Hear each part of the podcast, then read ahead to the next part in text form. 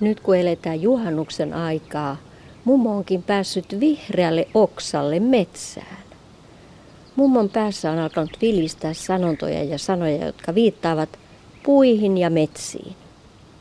Minä mummo olen huomannut, että metsät ja puut ovat meitä lähellä suomen kielessä aina kun puhumme. Metsäläisiä olemme pohjimmiltamme, ainakin me mummot. Minä mummo tulin tänne metsään ikään kuin puun takaa. Ja heti tuntuu siltä, kuin olisin tuhkasta noussut.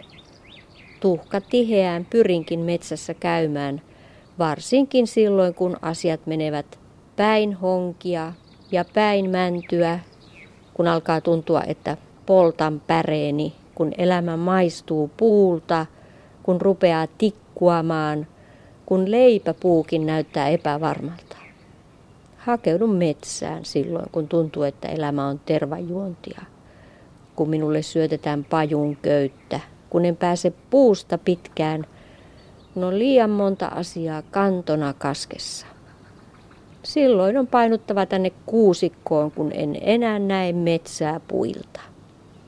Tuohta tai ei, ei ole väliä, vaikka olisin puilla paljailla, kunhan pääsen tänne metsään. Metsässä muistan, että aina ja joka tapauksessa tyvestä puuhun noustaan, enkä ole enää ollenkaan niin kuin lastulaineilla. Kun tämmöinen mummoihminen vähän aikaa metsittyy, niin jopa alkavat puujalkavitsitkin mummoa naurattaa ja mummosta alkaa tuntua, että pois altarisut ja männynkävyt.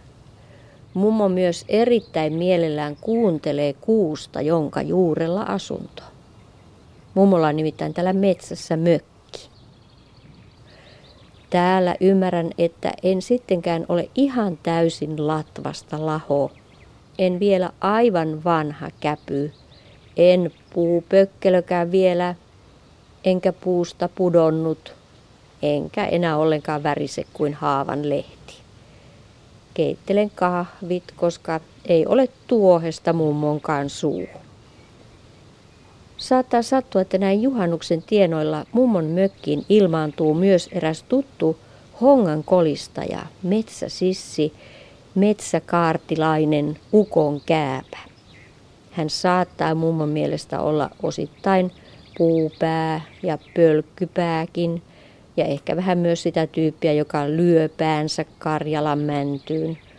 Mutta tälle Puska Jussille mummo sanoi joka tapauksessa, paina puuta. Ei lyö mummo vierasta halolla päähän, sillä mummo tarvitsee metsätöissä apua. Mutta saattaa käydä niinkin, että tämä hongan kolistaja ei pane tikkua ristiin, ei pääse puusta pitkään. On kuin käpy kaartilainen, kulkee kuin täi tervassa.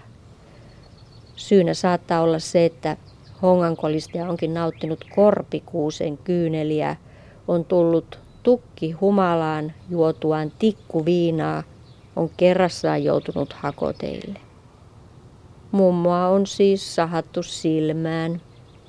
Silloin mummo toteaa, että metsään meni, ei puu yksin pala, joka kuuseen kurkottaa se katajan kapsahtaa.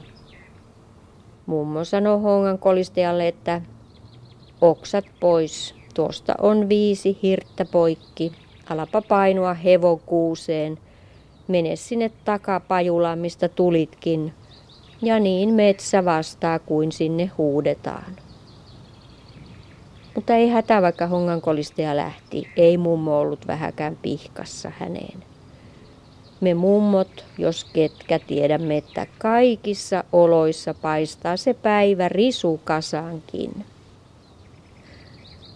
Mummo täältä metsästä toivottaa oikein hyvää juhannuksen viirausmieltä kaikille mummoille ja muillekin metsäsuomalaisille, koko katajaiselle kansalle. Mummo täällä, hei.